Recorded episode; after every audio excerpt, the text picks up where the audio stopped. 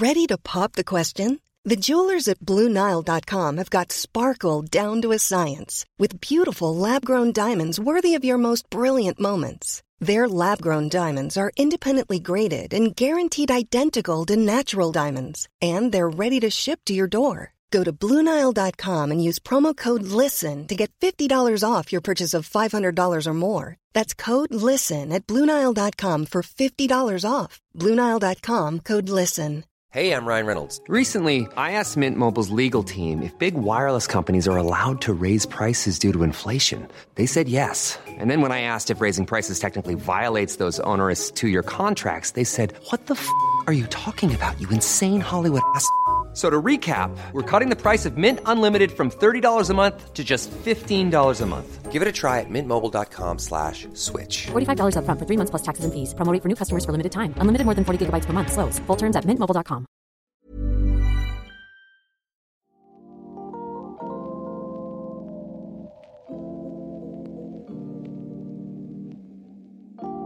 Det här är ett samtal med Stina Oskarsson som är dramatiker, författare och regissör. Vi talade om åsiktskorridorer, hur uppstår de och varför? Vi var rätt eniga om att det inte är en specifik vänster eller högergrej. Men vad är det som motiverar människor i svensk offentlighet att hellre recensera debatter och de medverkande istället för att själva delta med sina argument? Det verkar vara någonting som det är rätt vanligt just i svensk offentlighet. Samtal med Svejman är en podd från GPs ledarredaktion. Nya avsnitt kommer varannan tisdag. Mycket nöje. Stina, både, både du och jag har ju skrivit om det här om att i Sverige tycks det som att det, det finns bara en, en åsiktsströmning, eh, en position som är acceptabel åt gången. Att alla, alla vänder i en fråga. Det är, och, och man är rätt hård mot, mot avvikare. Och det finns många exempel på det här som jag hoppas vi, vi, vi ska komma in på. Coronapandemin och invandringen, NATO-medlemskap och sånt som vi kan avhandla. Men när vi börjar diskutera det här, vad tror du det, det beror på att det är den här... Alltså, man är inne på en position åt gången och sen så vänder det och ser ut som att man låtsas om som att man aldrig tyckt annorlunda. Vad, vad tror du det beror på? Alltså jag tänker att det är ju ett ganska nytt fenomen ändå i Sverige som det här är. Och jag tror att det har att göra med några olika saker. Dels att vi har haft ett väldigt, alltså vi kommer ur en väldigt lång period av socialdemokratiskt styre. Det var en man som jag pratade med häromdagen som uttryckte det som att vi lever fortfarande i en enpartistat. Och vi har haft en väldigt homogen befolkning, vilket gjorde att det var, alltså det funkade att alla tyckte likadant. Så. Eh, sen har Sverige förändrats ganska rejält. Eh, och på något sätt så kommer väl det första tecknet på det här när det är väl när Ny Demokrati dyker upp i riksdagen. Mm. Eller inte i riksdagen, men när de dyker upp liksom som fenomen. Vadå, som att bryta ja, ja, för att helt plötsligt så kommer ett parti med en helt annan värdegrund. Och då vet man inte hur man ska förhålla sig till det. Och här tror jag att vi har liksom, vad ska man säga, här drar man ut riktlinjen för hur man sen har kommit att hantera meningsskiljaktigheter. Eh, eh, på ett väldigt olyckligt sätt. För det som eh, och, och, det här, alltså det startade bara lite grann med Ny Demokrati och har sen fortsatt med Sverigedemokraterna där det verkligen eh, blev liksom så här hanterar vi det hela. För där kunde man ju se hur man eh, med SD, framför allt med SDs intåg i riksdagen, så ser man hur alla andra partier skräms så av att SD växer. Och istället för att eh, för att liksom diskutera sakfrågan så snor man successivt SDs politik. Men man fortsätter, alltså man normaliserar politiken. Men man säger, man gör människorna till galningar. Mm. Om man ska hårdra det. Eh, och det där är, här sätter man ribban för ett väldigt ointellektuellt, ohederligt sätt att föra en debatt, skulle jag säga. Och det här har sen blivit normgivande för hur man har hanterat meningsskiljaktigheter därefter, både inom politiken och i det offentliga. Så om jag, om jag förstår det rätt så, så är det så här att man SD börjar, börjar, börjar växa Ja. och, och, och folk förfasar sig, säger att här kommer ett hot, liksom, man, man uppmärksammar deras rötter. De är väldigt liksom, inriktade på invandring enbart, Ja. de, de växer, växer, växer. Eh, Man säger man ska inte ge dem en tum. Men istället för att ha egentligen en, se att det här svarar på ett, något sorts behov hos befolkningen att diskutera den här frågan, inte nödvändigtvis högerextrem politik, för det, det liksom, finns inte så stort behov av det. Så istället för att ha en diskussion om det så liksom smyger man in saker bakvägen. Man börjar tala mer om reglera invandringen och eh, liksom hård mot brott och, och språktest och sånt där. Men man har ingen öppen diskussion om det. Nej, och här har vi den första totala kovändningen också. För att jag menar, vi hade ju flera år av där menar, hela kulturlivet, hela civila sektorn, alla skulle syssla med antirasistiska projekt. Det var jämlikhetscheckar, det var mångfaldscheckar, det var Alltså, allting gick ut på att liksom, eh, prata illa om SD på alla... 2010-talet någon gång Exakt. där. Ja. Eh, sen kommer vi till flyktingkrisen 2015 när allting kulminerar med alltså Reinfeldts öppna eh, våra hjärtan och eh, Lö- Löfven var det väl som stod och sa "Vi- i mitt Sverige bygger vi inga, inga murar och så över en natt så stänger man gränserna. Ändrar hela politiken och från då så börjar man ju bara ta SD-politik rakt av utan diskussion. Mm. Men man fortsätter att inte ens vilja ta en sverigedemokrat i hand. Och det där är ju så ohederligt. Mm. Men här skulle jag vilja koppla på en, en förklaring till, till den här alltså, ovanan att stå ut med, eller, eller ovan, alltså oförmågan kanske till och med, att föra en intellektuellt hederlig debatt där man faktiskt har olika värdegrund. Jag tror att det också hänger samman med att vi i Sverige, och här skiljer vi oss från i princip alla andra länder, alltså vi har hela det civila samhället i princip och kulturlivet är finansierat av offentliga medel. Vilke, och, alltså, det civila samhället, folkbildningen och kulturlivet. Vilket har gjort att man och det här är så intressant för att, att man började finansiera det här, framförallt folkbildningen med offentliga medel, var ju för att man såg att den fria folkbildningen är så bra för demokratin. För här föds en mångfald av åsikt och den är så bra för demokratin så att vi ska börja ge den stöd. Typ studieförbund Ja. och föreningar och sånt. Exakt.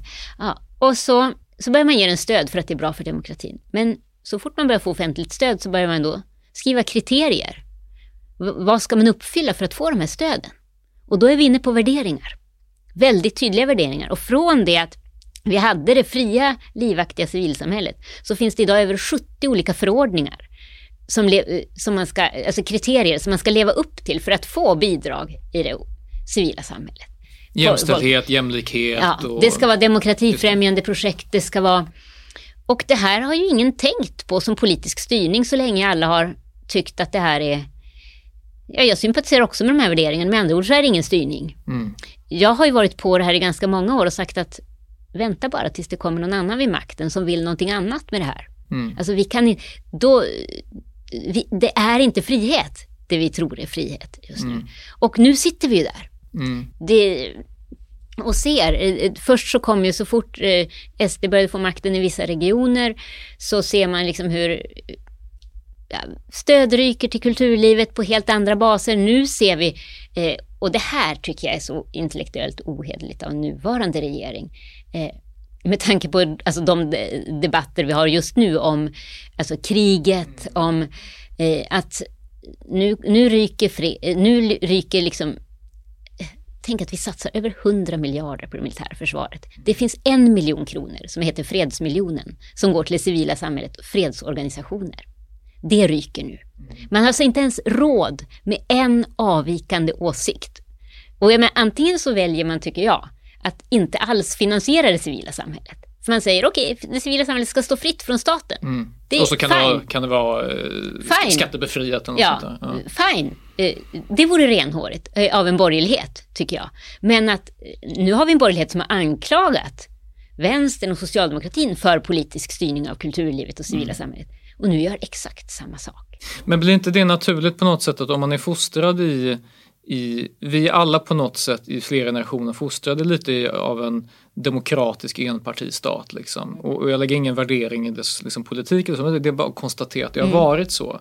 Och den världen har även, har även de, de borgerliga partierna varit, varit fostrade i. Så man har kanske svårt att tänka sig en, en, en offentlighet, då menar jag med civilsamhälle, kulturliv och så vidare, som som inte fungerar så som den har gjort under väldigt många decennier.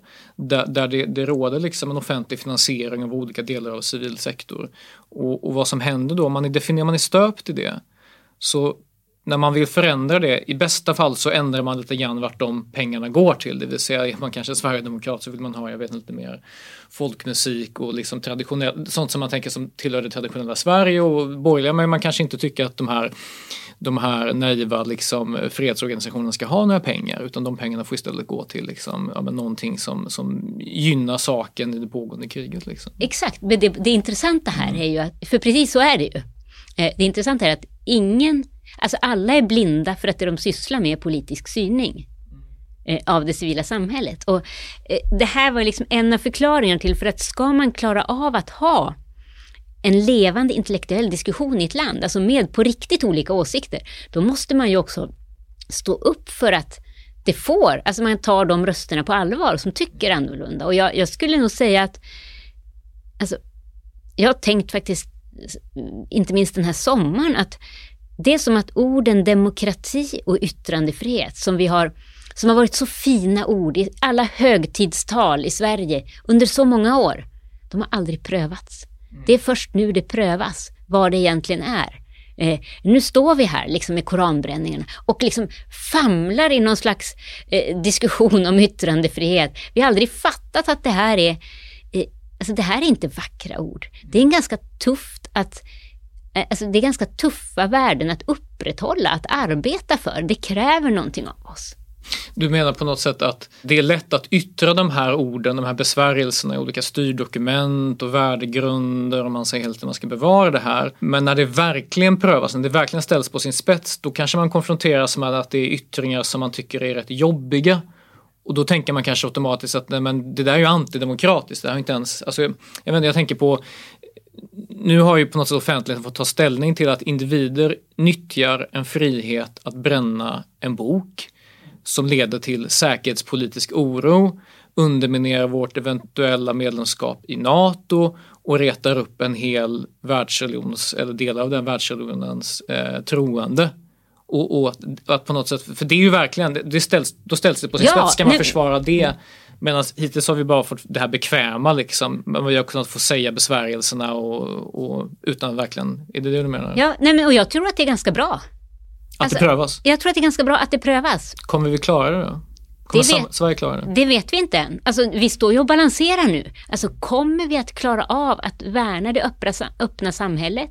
Eller kommer vi att börja med liksom inskränkningar, med nya lagar, med nya förbud mm. för att liksom främja friheten? Mm. Det mm. vet vi inte än. Alltså, vi står ju här och väger och det, eh, det var en vän som sa häromdagen, det var så spännande att ja, eh, det är sådana här lägen Alltså, för vi började prata om att det finns ingen, att det var en ryggradslöshet. Ja, men det är sådana här lägen som det kommer att, ryggraden kommer att tvingas klarna. Mm, mm. Alltså man kommer att tvingas ta ställning, men jag tyckte det var nästan, eh, alltså det var så absurt, det var nästan vackert den där veckan med, alltså när, när det var Pride-tåget och liksom Först hade vi liksom uttalanden från SD om eh, om hbtq-rörelsen mm. och pedofilin och hela det där. Och så ska liksom Ulf Kristersson som statsman liksom gå in och liksom visa att han tar ställning för hbtq-rörelsen mm. och för Pride och bjuder in till det här minglet på Sagerska, går i Pride-tåget mm. och samtidigt har vi då NATO-processen. Mm. Och helt plötsligt så i det där tåget så har vi då PKK-flaggorna och Erdogan-docka och helt plötsligt går Kristersson där i samma tåg som PKK-flaggor. Alltså det var som att, ja, det är så här det kommer att tvingas fram en ryggrad. Mm, mm. Alltså, man tvingas ta ställning. Mm. Och, det, och man tvingas själv också så här, fundera över, nej, men, va, alltså, vad tycker jag mm. egentligen? Så? Mm, mm. Alltså, vilka värden ska stå över varandra i vilka mm. situationer. Det är rätt eh, spännande. Men när de här prövningarna sker, och jag tycker att eh, jag, jag nämnde i inledningen här att men, tre sådana områden där där det har varit väldigt stora strider i Sverige om, om som har väldigt, ändå varit väldigt hårda eh, och, och, där man kanske eh, anklagat motstånd, eller kanske gjort, motstå, gjort ner motståndaren, inte motståndarens argument utan motståndarens person och det är då liksom under pandemin, invandringen och NATO-medlemskap. Då kanske man kan försvara sig med att jo men det här är verkligen på liv och död. Alltså pandemin var verkligen på liv och död. Och, och, och så ska det komma några människor som ifrågasätter en policy som vi tror eh, skyddar befolkningen eller med invandring. Då kan det vara så att men det, titta, det, folk drunknar, de försöker komma hit. Det handlar om liv och död. Eh, och då är så att säga att kalla någon för rasist som tycker att ja, jag tycker nog det är bra med reglerad invandring under vissa omständigheter och så vidare. Det är liksom ett billigt pris att betala. Jag var med i en debatt en gång eh, i Göteborg där en i publiken väldigt öppet sa så här att ja, men, ja, men, va, varför gör vi det så han svarar på frågan varför gör vi det så svårt för, för de borgerliga att samarbeta med, med SD och kalla det för blåbrun och så vidare. Men det, vi vill höja kostnaden för det och då tänker vi använda alla medel som står till buds för vi vet, vi kommer till och med överdriva för att eh, vi vet vad som står på spel och det är mänskliga rättigheter. Och då får man, då får man gå in i döden för det på något sätt. Tror du inte att det, att det är så allvarligt att ja, men en inskränkning av yttrandefriheten nu Dels allvarligt för att det som står på spel det är liksom terrordåd mot Sverige, NATO-medlemskap och så vidare. Fast jag tror precis tvärtom. Jag tror att mm. just för att det här är så allvarliga frågor mm. så är det vår skyldighet att lyssna på de avvikande åsikterna. Mm. Alltså hur kan vi veta att vi har sanningen? Alltså, det kan vi inte veta vad som är mm. rätt. Alltså, det kan tyckas så enkelt i många av de här frågorna. Men jag menar, det var tusentals läkare, sjuksköterskor som liksom går samman i, i sjuksköterskeupproret, läkarupproret, som har relevanta ifrågasättanden oh, förlåt, bara så att, under pandemin. Så, så att lyssnarna förstår, vad var det här för uppror gällande? Eh, under, under, i, i pandemin. Just det. Alltså, mm, mm. Som hade åsikter som man överhuvudtaget inte lyssnar på. Eh, det fanns liksom, alltså, problemet är att man gör det finns inga gråskalor i de som inte tycker samma sak. Mm. Utan allting buntas ihop till, i, i, när det gällde pandemin då så var det foliehattar mm. om man inte ville vaccinera sig. Mm, mm. så. Eh, trots att men det var ett faktum att det gick väldigt, väldigt fort. Det var ett faktum att det fanns väldigt starka kommersiella intressen bakom ett vaccin. Det var ett faktum att man inskränkte väldigt många liksom grundläggande demokratiska friheter mm, mm. eh, väldigt snabbt över hela världen. Eh, eh, alltså det var ingen som riktigt visste. Alltså så här, mm. eh, faktiskt. Och att man inte, och, och alltså, oavsett om alla andra har fel så menar jag att vi måste ta frågorna på allvar. För det som händer när man direkt idiotförklarar meningsmotståndare, vilket man ju gör i alla de här frågorna eh, på olika sätt, är ju att det blir en växande grupp som känner sig utanför samhället, inte tagna på allvar. Det blir som att det här samhällets slaskhink av människor bara blir större och större och större. Och det missnöjet liksom växer ju och tar sig sen eh, nya uttryck och det här ser vi i många länder.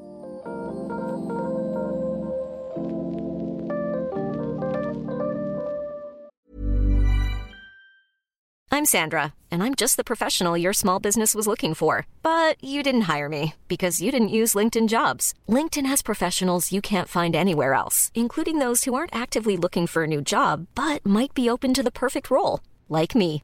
In a given month, over 70% of LinkedIn users don't visit other leading job sites. So if you're not looking on LinkedIn, you'll miss out on great candidates like Sandra. Start hiring professionals like a professional. Post your free job on linkedin.com/people today. There's never been a faster or easier way to start your weight loss journey than with PlushCare. PlushCare accepts most insurance plans and gives you online access to board-certified physicians who can prescribe FDA-approved weight loss medications like Wigovi and Zepbound for those who qualify. Take charge of your health and speak with a board-certified physician about a weight loss plan that's right for you. Get started today at plushcare.com slash weight loss. That's plushcare.com slash weight loss. plushcare.com slash weight loss. Since 2013, Bombas has donated over 100 million socks, underwear, and T-shirts to those facing homelessness If we counted those on air, this ad would last over 1,157 days. But if we counted the time it takes to make a donation possible, it would take just a few clicks. Because every time you make a purchase, Bombas donates an item to someone who needs it. Go to bombas.com slash ACAST and use code ACAST for 20% off your first purchase. That's bombas.com slash ACAST, code ACAST.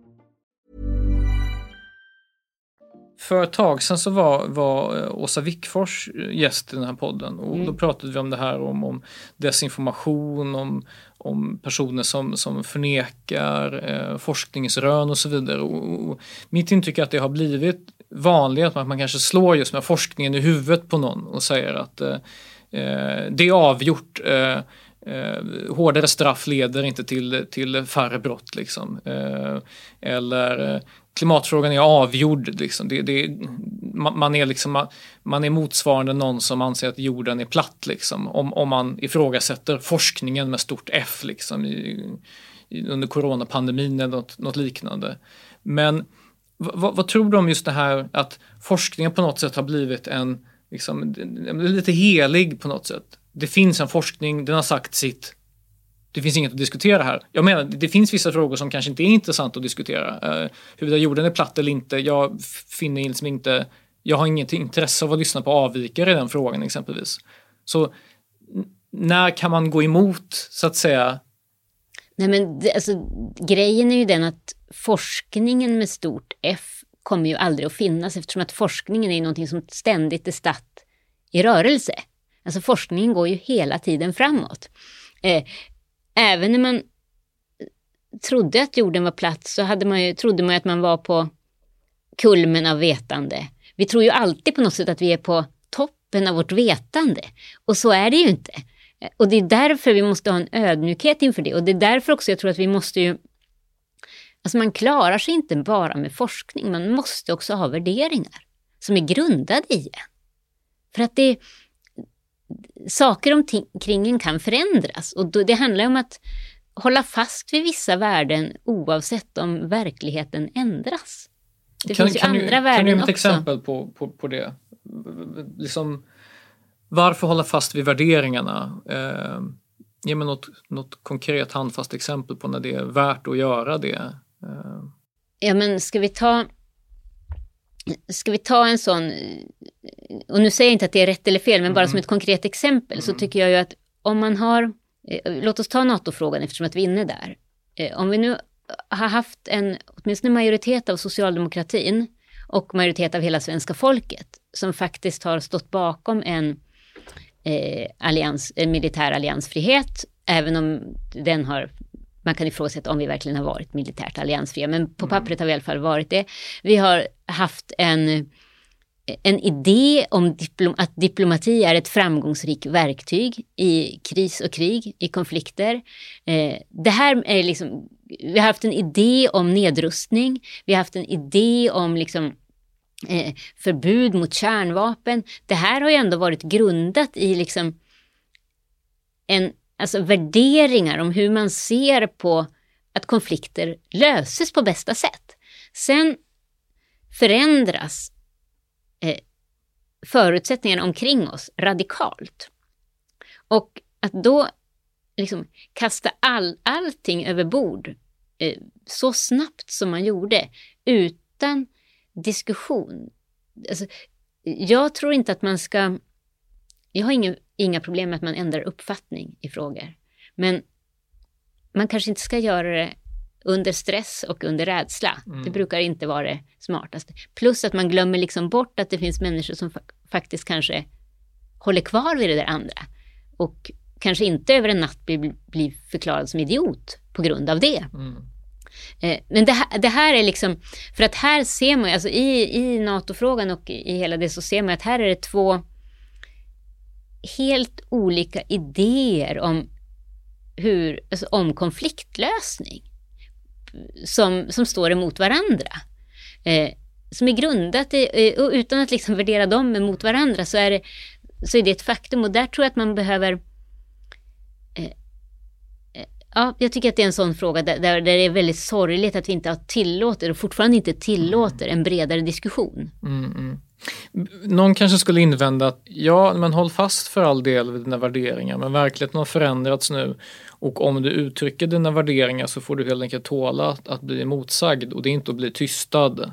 Uh, du missförstår liksom yttrandefrihet här, för det, det är inte det är inte privilegiet att eh, inte bli motsagd. Liksom. Nej, det är inte det. Men det handlar inte om att man blir emotsagd, utan Nej. det handlar om att du blir idiotförklarad. Mm. Och det är en vida skillnad. Jag har inga problem att ta en intellektuellt hederlig debatt. Jag gör det så gärna. Mm. Men att överhuvudtaget inte vara intressant som röst längre. Mm. För att man är, eh, så fort du ifrågasätter någonting när det gäller den här frågan, då är du eh, Putins, Putin-kramare eller du är, eh, du är naiv, du går Eh, du går liksom fiendens ärenden, du, du är liksom till och med liksom förä, landsförrädare. Och att bli det över en natt i princip, för att man tror på det man har trott på i flera år. Eh, det, det, det tycker inte jag är rätt sätt att hantera eh, yttrandefriheten. Jag, håller helt med dig, man har alltså ingen rätt att inte bli kränkt eller inte emotsagd eller sådär. Men det är vår alltså så här, skyldighet inom ramen för yttrandefriheten att ta röster på allvar. Mm. Men, men jag vill ändå återkomma till det här att, att i de här stora viktiga frågorna, liksom coronapandemin, dess hantering, invandringen till Sverige och NATO-medlemskap, så upplever rätt många människor att det här är frågor på liv och död och därför tror jag de motiveras med så att de, de motiverar sig till att använda så hårda anklagelser mot sina debattmotståndare. Alltså när, när jag nyligen skrev om, om Ukraina och, och det pågående kriget där så eh, så kom anklagelsen, vilket jag på, till viss mån förstår att eh, det här är en defaitistisk inställning. Liksom, att det här kommer leda till att Ryssland kommer dominera Ukraina och senare Europa. Eh, till vilket Sverige hör. Hör du inte vad du säger Adam? Eh, och det är klart den rädslan, eh, den hyser jag också liksom. Eh, och jag vill ju inte att Ryssland ska, ska, liksom, ska lyckas med det. Eh, och och det blir svårt att då komma dragandes med på något sätt när, när man i viss mån delar uppfattningen, ja det här är väl på sätt och vis en fråga om på liv och död. Liksom. Komma dragandes med, nej men respekt i debatten är viktigt, försök höra vad jag försöker säga och så vidare. Eh, den fria debatten stryps ju som mest när den kanske behövs som mest i just krislägen. Under coronapandemin var det kanske som viktigast att diskutera vad är statens faktiska friheter eller liksom eh, på något sätt vad kan den ta sig för, för, för, liksom, för privilegier gentemot befolkningen? Mm. För annars så talar vi så mycket om, liksom, om eh, friheter och rättigheter. Men när de faktiska friheterna och rättigheterna faktiskt nu inskränks, och mindre i Sverige än i andra länder, mm. då är acceptansen för att diskutera just behovet av liksom, olika synpunkter, så, de är som minst Liksom, ja, och det är det här jag tycker, ja. så, så, jag upprepar liksom det jag sa, att just för att det är mm. så stora, alltså svåra frågor, mm. så behöver vi fler åsikter. Mm. Och inte bara inom ramen för exakt samma tankekultur. Mm, mm, mm. Alltså att tillåtas tänka lite utanför där.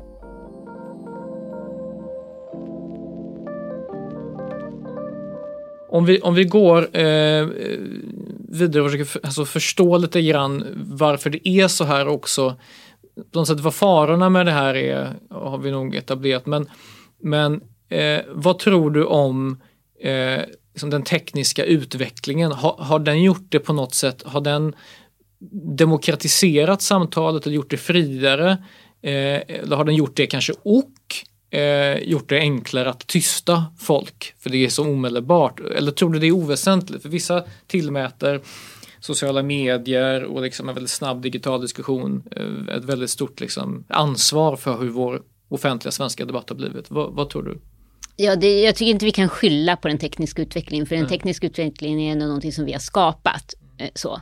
Men, och det är vi som hanterar den. Det är människor som programmerar algoritmer. Så. Men det jag det jag tror spelar in, det är att vi har en, alltså en vi, vi lever i en uppmärksam, alltså uppmärksamhetsekonomi eller vad man ska säga. Alltså man, man tjänar Alltså på något sätt har vi kommersialiserat yttrandefriheten, om man ska säga. Mm. Alltså, för att vi har ju, eller det kanske blir fel nej, att säga så, men det vi har gjort är ju att man man kan tjäna pengar, alltså man tjänar pengar på uppmärksamhet idag. Eh, och det gör ju att uppmärksamhet, och folk dras alltid dit man tjänar pengar. Alltså så, så funkar människan. Oavsett om man tycker det är bra eller dåligt så har det oftast varit så. Och finns det då pengar att tjäna på uppmärksamhet, då blir sanningen mindre värd. Och, eh, och det här driver en del av utvecklingen idag. Alltså, det har drivit journalistiken till att bli ett tyckande istället för ett tänkande. För du tycker någonting, du kan påstå någonting, många liksom kan haka på det. Eh, man, kan, man kan ta olika läger, man lägger sina, sin identitet i sina åsikter och så eh, kan man markera mot de andra. Så jag tror att den här den aspekten ska man inte liksom glömma bort. Eh, och sen, men sen är det klart att det, det gynnar ju inte tänkandet som konstart, för tänkandet är en konstart, att det går så fort att, att liksom kasta ur sig någonting. För oftast är den första reaktionen på något man hör eller ser är ganska dålig. Det kräver oftast tid att formulera någonting. Jag har under nästan ett års tid nu brevväxlat med eh, konstnärinnan Madeleine Pyk med riktiga brev som har gått med vanlig post. Eh, alltså så underbart fantastiskt sätt att kommunicera. Alltså man kommer till en helt annan nivå på ett samtal. Och du värderar dina ord på ett annat sätt. Och den värderingen eh, tycker jag vi måste kräva av oss själva när vi ska prata i, i en offentlighet en på något sätt en, en, en långsammare tanke. Ja. Skicka ingenting idag uh, som du tänker idag. Publicera ingenting idag som du skriver idag. Det gör jag aldrig. Mm. Det funkar kanske inte för nyhetsförmedlare, men, men för alla tyckare skulle det funka utmärkt. Jag tänker att om inte det här håller om en vecka, då är det ingenting värt att jag skriver det nu. Mm. Eh, så hellre tänka några dagar för, mycket in, innan man säger något som ska eh, för att det tar tid att tänka, helt enkelt. Mm. Tror, du att, tror att hövlighet spelar roll? Att man är hygglig? För att det, det har liksom, ibland har jag märkt att det finns en diskussion på eh, mellan vänster och höger där, där en del talar om det här med god ton. Liksom. Det är viktigt med god ton. Och så säger vi eh, motståndet, fan dra åt helvete. Det här är viktiga grejer. Var inte så jävla känslig. Var inte en snöflinga. Men tror du att, att, ändå att jag, jag, jag vill ofta tro att god ton spelar roll. Så speciellt om det är en väldigt, en väldigt het fråga. Eh, så försöker jag, om jag kan, tona ner mig rätt mycket. Så att det inte drar iväg. Jag, jag har aldrig faktiskt tänkt på god ton. Jag tänker snarare att jag vill skriva för att bli förstådd. Mm. Och jag vill använda ett så exakt språk som möjligt. Och då lägger jag hur mycket tid som helst på att hitta de exakta formuleringarna. Så att både de som eh, redan innan tror att de hatar mig och de som redan innan tror att de älskar mig ska mm. kunna förstå. Mm. Ja. Jag, vet, alltså, eh, jag tänker bara så här, och det gör jag av respekt mot alla som ska läsa mig. Alltså, mm. Försöka bli förstådd. Mm. För det är min drivkraft. Många skriver ju idag för att bli missförstådda. Eftersom att det vad, ger... Vad menar du med det? Ja, men man vet att alltså man uttrycker sig lite slarvigt. För att det är helt enkelt för att det kommer att ge uppmärksamhet. Mm. Det finns inga pengar i precision med det? Mindre pengar i alla fall. Mm. Sen tror jag att sanningen alltid lönar sig i slutändan. Intellektuell mm. hederlighet alltid lönar sig i slutändan. Men mm. eh, i, i flödet är det lättare att liksom vara lite för yvig, lite för liksom stor i orden för att vinna de, redan, de som redan står på en sida. Mm. Få den hejaklacken lite större. Tror du det går att komma ur det? För att om man tar det, det svenska massmediala klimatet, säg på 40-talet, mm. så, så är det, det är färre aktörer. Man har kanske mer mer respekt för de aktörer som finns. Liksom, för att massmedia är inte jättemycket. Det är ett par radiokanaler, det är ett par tidningar. Liksom, så. Det är inte jättemånga. Eh, och nu när det finns en, en enorm uppsjö av olika kanaler, eh, valfriheten är fantastisk. Så som du säger, det finns en uppmärksamhetsekonomi. Man ska ta sig igenom bruset. Tar man sig igenom, inte igenom bruset så spelar det ingen roll om man sitter på, på sin kant och är så jäkla precis och ärlig och försöker nå sanningen om man inte kan ha den här slängigheten. Är det inte dödsdömt på ett sätt? Det här projektet att, som, som du efterlyser. Och att du och jag skriver båda för rätt gamla tidningar. Fast min erfarenhet är precis tvärtom. Berätta. Alltså jag har en otroligt positiv erfarenhet av att eh, jag tillhör inte de yviga journalisterna på svenskan, ska jag säga. Eh, svenskan har kanske inte, är inte kanske den plattformen heller. Men eh, jag upplever att folk längtar efter just precisionen efter sökandet efter sanningen. Folk längtar efter tvivlet, osäkerheten, skörheten, eh, längtar efter att bli tagna på allvar. Eh, jag blir stoppad så många gånger varenda dag med folk som vill diskutera saker jag faktiskt har skrivit. Mm. Eh, och inte liksom hu huruvida liksom folk är idioter eller det eller det, utan du vet, det kan komma, jag tror det finaste exemplet jag har, det var någon kväll, klockan var nästan elva, jag var inne på ICA och det kommer en man och vill diskutera spionerilagstiftningen. alltså det är fantastiskt. Mm. Mm. Eh, och, och det kommer från alla politiska håll. Och mm. det, alltså, min erfarenhet de här åren är att, eh, och folk tror att men man kan inte skriva saker, och det är så mycket hat och hot. Och, alltså, jag får inte hat och hot. Alltså min erfarenhet är att det går att undvika det. Och ändå vara liksom, alltså utan att vara mesig och trevlig, mm, mm. så går det att undvika om man arbetar med, eh, om man tar de som ska läsa på allvar. Mm.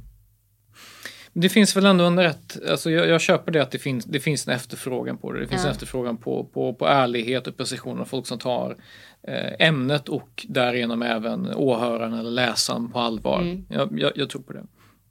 Men i de här stora kritiska debatterna, liksom, eh, NATO, pandemin, invandringen, så finns det en rätt stor tyst grupp människor som kanske efterfrågar det, men inte är särskilt pigga på att ta risken att framstå som Eh, liksom eh, kvissling eller liksom eh, någon som förespråkar tvivel i ett läge då folk dör på sjukhuset eller, liksom, eller i fallet med invandringen när folk dör ute på Medelhavet. Liksom. Att man, man vill inte ta risken att men vänta lite, jag vill höra båda sidor eller något sånt där utan man, man bara håller tyst för man, man vet hur snabbt man kan bli eh, man kan bli utpekad och folk unfriendar en på Facebook och det blir kaos i bekantskapskretsen. Så man, man, man, vill inte, man, vill inte, man vill inte ha den här öppna debatten med risk för att man hamnar på fel sida. Man Nej inte... men det är väl helt mänskligt, tänker jag. Och vi kommer aldrig att kunna kräva att alla ska ta ställning och alla stå upp för sina åsikter. Alltså det, så kommer det aldrig att vara i något samhälle. Mm. Det var Eva Schwartz som sa till mig en gång, det var faktiskt precis när jag hade fått tvingats sluta på radion. Eh, och sa hon så här, men Stina du måste komma ihåg att alla människor är inte modiga. Och jag förstod det inte då. Eller så här, jag respekterade det inte då. Men idag har jag yttersta respekt för det. Man kan inte kräva det. Men vi som står ut med att vara kvissling ett tag då, mm. då får vi ta det. Alltså, an, vi har alla våra kors att bära. Eh, alltså, för vissa av oss måste det. För, för vissa av oss är den intellektuella hederligheten, sökandet efter sanningen, värnandet av tvivlen, det är viktigare än att tillhöra en grupp. För några av oss är det det. Och, och det kanske räcker. Mm. Hur, hur, hur tror du man kan, man kan skapa möjligheter för fler att ha det modet? För att på något sätt så är vår, vår kollektiva tillhörighet, att vi känner att vi tillhör en grupp som har en åsikt som kämpar för någonting gott och så vidare. Det är en väldigt skön känsla. Skön känsla av tillhörighet, trygghet, axel mot axel med de som håller med oss. Och att vara, ta risken att vara solitär, att träda bortom det här och, och äventyra sociala band, kanske e- ekonomisk försörjning och så vidare. Det är jävligt läskigt. Men det behövs sådana människor också som tar den risken. Och jag menar inte bara i offentlighet, det kan vara inom akademin. Vi har den pågående diskussionen om, om eh, transvård till barn exempelvis, där det är, liksom, det är väldigt infekterat bland liksom, inom sjukvården. När någon ifrågasätter och så blir de anklagade och vice versa. Alltså det, hur, I ett samhälle, hur, hur möjliggör man mod? För det behövs ju, jag håller med dig. Alltså jag, jag tror inte att ett samhälle kan möjliggöra mod. Alltså jag tror att det här är helt på individnivå faktiskt. Alltså det måste alltid bara börja hos den enskilde. Sen så tror jag att omständigheter i ett samhälle, alltså när det blir tuffare tider, när det blir kriser, då utkristalliseras det. För att det går inte att lära någon mod. Det går inte. Man vet inte själv innan om man kom, alltså hur man kommer att agera i en viss situation. Man kan spekulera men man kan inte veta. Så att eh, det, eh, man, jag, jag, tror inte det finns någon strukturreform man skulle kunna göra politiskt för att få ett folk mer modigt. Jag tror inte det, eh, faktiskt. Eh, nej, Tyvärr. Mm. Eller nej, jag ska inte säga tyvärr. För det vore väldigt sorgligt. Alltså jag skulle inte vilja ha ett statligt uppdrag att göra folk mer modiga. Nej men okej, jag menar inte, polit jag, jag, menar inte som en sorts politisk åtgärd. Det, det, det, tror jag inte skulle gå. Men personer verksamma i offentligheten.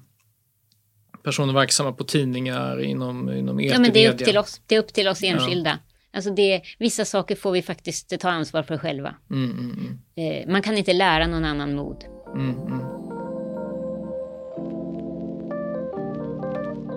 Vi, vi, har ju gått igenom de här, de här eh, tre stora liksom, debatterna i Sverige. Alltså egentligen och, finns det ju en till, alltså så hela metoo var ju också en sån här.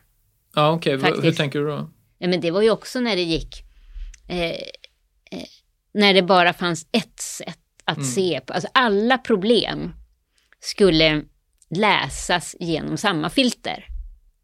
Eh, och här drogs ju liksom hela media med också mm. eh, i, i, en, i en slags eh, men det låg, men och även här låg det ju jättemycket, alltså så här, ligger det ju jättemycket liksom allvar bakom. Det fanns jättemycket som var på riktigt.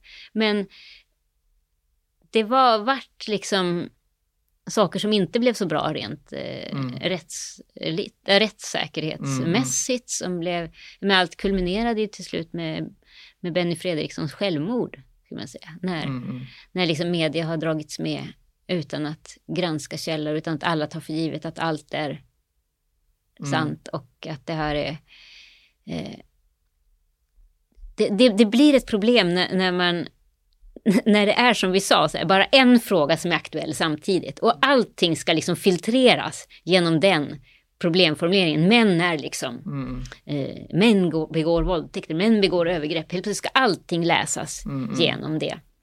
Eh, eh, så, det, så att, ja, det var bara en parentes. Att det, var, ja. det, det, var, det finns några sådana här stora frågor. Men när de väl passerar, det, det slår mig att det, det, är väldigt sällan man i efterhand, visst det kommer folk och, och i efterhand och säger att men det här blir väl inte så bra och så vidare mm. och, man, och man kan ångra men, men jag, jag kan själv eh, om jag skärskådar mig själv lite grann, jag, jag, skrev, jag skrev en text om, om metoo och, eh, och den var verkligen på något sätt, jag tänker så här i efterhand, den var verkligen en del av den mentaliteten.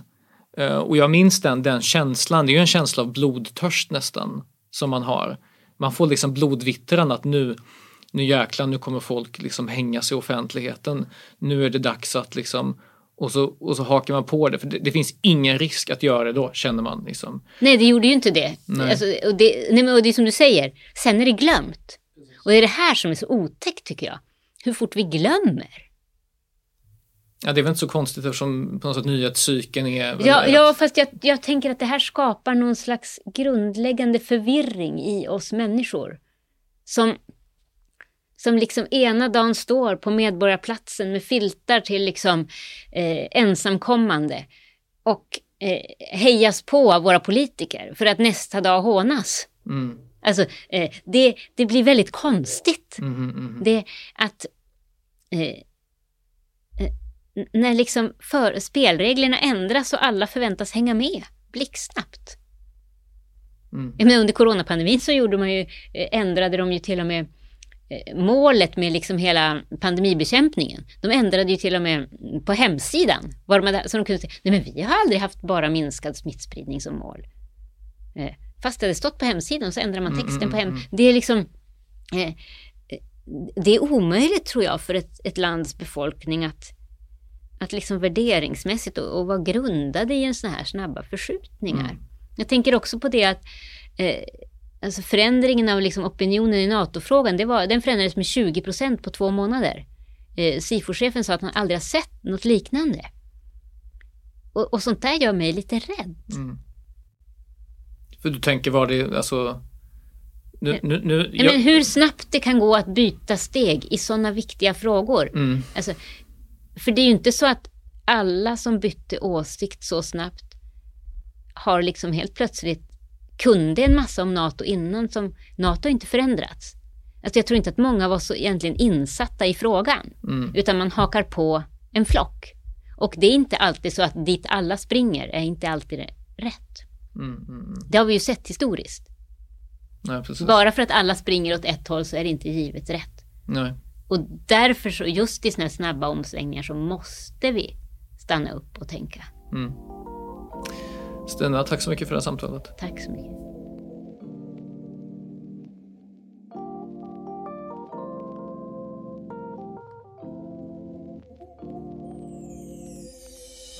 Du har lyssnat på Samtal med Svejman, en podd från Göteborgs-Postens ledarredaktion. Producent för detta program är Isabella Persson. Mitt namn är Adam Svejman och nya avsnitt kommer varje tisdag.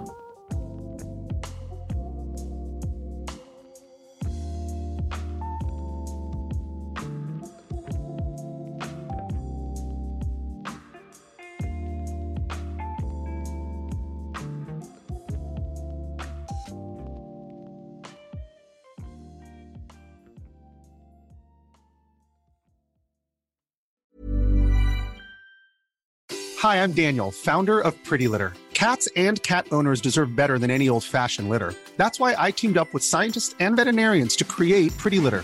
Its innovative crystal formula has superior odor control and weighs up to 80% less than clay litter. Pretty Litter even monitors health by changing colors to help detect early signs of potential illness. It's the world's smartest kitty litter. Go to prettylitter.com and use code ACAST for 20% off your first order and a free cat toy. Terms and conditions apply. See site for details.